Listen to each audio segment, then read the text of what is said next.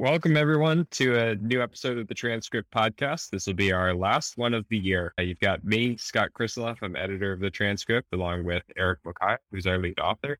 We sent out a new issue of the Transcript newsletter yesterday, and it was our usual end of year tradition where we took quotes from each week and told the story of the year throughout the year through those quotes. It's always a fun thing to put together and watch the way that a year unfolds. You know, a year is long enough that you can't really remember the way it started, but short enough that it feels like it just started yesterday. So the end of the year is always one of the favorite times for me personally. And what I saw when I was putting things together yesterday was the biggest thing was it's hard to believe that we weren't vaccinated at the beginning of the year. Most of us weren't, at least. And so the economies around the world were mostly still closed. And the story of the year was vaccine. And as people got vaccinated, economies around the world reopening and really punctuated by the the consumer euphoria that was felt during the summer of people getting out of lockdown, reconnecting with friends and family, gathering for the first time in a very long time. That was the primary story of the year. And then the second sto- secondary story being about the impacts that that had on the supply chain, inflation, and the Fed's response. Yeah, it's fascinating to go through the year because it doesn't feel like the president was inaugurated early this year. You know, like it feels like it's such a long time ago. Uh, the midterm elections are next year, and time flies by so fast uh, when you are not uh, paying attention.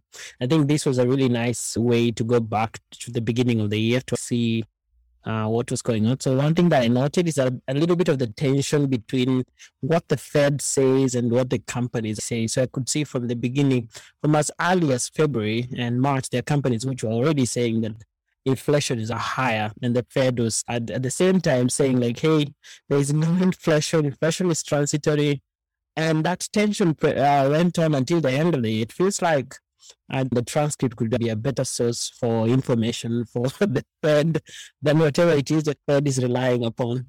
yeah, I mean, the Fed was just totally behind the curve this year on the inflationary impacts. And uh, to your point, in February, we were picking up concerns about inflation.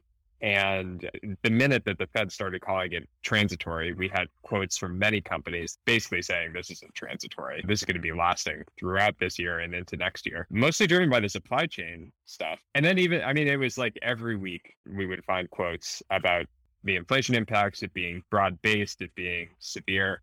And uh, sure enough, by the end of this year, we're seeing the worst inflation since the 1980s, you know, and the Fed still is is pretty slow to react. So definitely no, but I mean at the end of the year now they are doing a little bit of tapering, and then going into next year there is a chance they made they might raise they might raise rates, and the Bank of England already started last week also by uh, suddenly surprising the markets by raising rates by a, a small percentage, but still significant in the sense that they're sending a message that they may actually be there may be in the next year at least more rate rises. Yeah, yeah. I mean, if you just look at where we would be with this inflation rate and this unemployment rate in decades past, we'd probably be in the six to eight percent interest rate zone already, and we're at zero. So you know, there's a lot of room to to go. If the Fed is actually going to have to fight inflation next year, it could be pretty damaging to the economy or pretty damaging to capital markets because certainly no one is expecting five percent plus interest rates, but yeah, that's probably not going to happen next year. More likely is like a continuation of higher inflation, if that's the case. Yeah, something else I also noticed is that from as early as February, we're also picking that there are bottlenecks in the supply chain. And I think that's the same thing that I think earlier we uh, tying it to what we talked about with the Fed. It seems that Transcript is also a really good source for such kind of information because very early, the companies are saying the supply chains are constrained, companies can get enough inventory. And that was at the beginning of the year. And at the same time, they're also saying there was a lot of stimulus in the system and a lot of uh, excess demand. So that means that it was setting up for what we saw in the summer and in the fall, a lot of companies struggling to meet the demand that is out there.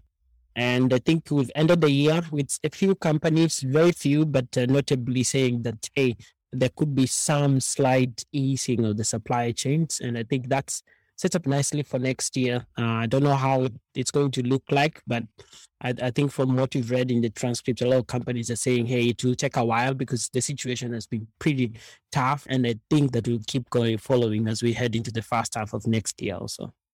I would say. Yeah, definitely, definitely.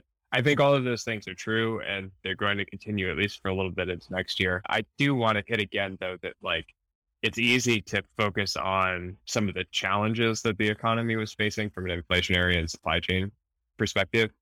And we should make sure we're always focused on just how strong the consumer was in 2021. That that was the driver of all of these challenges was the demand side push from the consumer, which, you know, there was this again, euphoria for the reopening, plus just so much liquidity pumped into capital markets, put directly into consumers' pockets through stimulus checks that consumers were in such good financial position for the first time in a very long time. And consumers were spending heavily in 2021. And a lot of that stimulus is coming up. So it's going to be interesting to see if the consumer can maintain that pace in 2022. That will be the biggest question for 2022. Yep, I agree on that. And also, I think to end the year, I think in the last two months, we also picked a lot of quotes and I also still uh, emphasize the issues to do with the, the consumer being strong headed into the new year. That's that's a really good setup for next year. And it's good to remember, as you say, like this year has been all about the consumer. The consumer has a has a lot of money. The consumer is wants to spend, and the consumer really wants goods as soon as possible, and that's what's pushing up some of these uh, issues in the supply chains. So I think we shouldn't forget that. But also something else that we should not forget. So this year, it is the year when uh, Web three became uh, uh, the talk of town. Metaverse now. Facebook has changed its name to Meta, and then we also have uh, Square now. It's called Block. Uh, so I think this has been the year when Web3 and Metaverse has become like common lingo now in financial circles. This is the year again of Wall Street bets. Uh, once again, I think this is actually, it's all happened within one year. It feels like a lot. Uh, but all, all, this has happened this year. That's when AMC has become a crypto company and all. I don't know. Like it's it's such a crazy year it's been in the markets. Um, and it was really good to go through all these quotes to get a feel of how we started early the year. Yeah, yeah. I mean, there were certainly speculative manias throughout the year. The meme stocks were probably the craziest with GameStop and AMC. And then the entire crypto boom has been something to watch. And we wrote in one of the newsletters, it's the most exciting thing going on in financial services right now is crypto. Uh, and I still feel that way as we're exiting the year. So one other thing I think we should note, note before we sign off for the year is this was a huge year for the transcript too. I was reading back through our, our posts and we launched the podcast this year. Uh, this was our first year ever doing a podcast. And I think what we've done 40 episodes now. Probably. 44. Yeah. So it's been great being able to get together and talk uh, each week across across the world, halfway across the world, and talk about the global economy. That's been great. And then also we moved to to Substack this year. So this was the first year that we were on Substack, and it's been a really time to be on on Substack. So I think it's really appropriate that we finish the year by thanking all of our listeners, our readers, especially our subscribers uh, who are supporting our work. And we really are, are, grateful for all of you and really also grateful for the work. I think Eric and I really learned a lot doing this. So it's fun to just be able to share it with people. Any thoughts, Eric? I agree with you. It's been, uh, it's, uh, I, I should say the first time I sent out the email that we are on Substack now, I was super afraid because we didn't have any paid subscriber right then. But I think an hour or two later, uh, was still very tense because I was like, did we make the right decisions in terms of moving to Substack?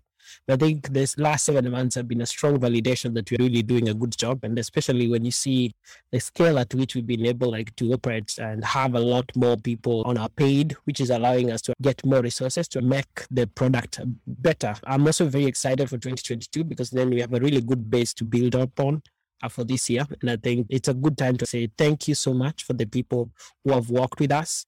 We do welcome feedback all the time and tell us how we can make this better and how we can keep enhancing this so it can be the best product that you always look forward to to read every Monday morning. Well, Merry Christmas to everyone and Happy New Year and hope everyone has a good holidays. And we will be back in the new year with more of the transcript following the economy through quotes from CEOs and other leaders around the world.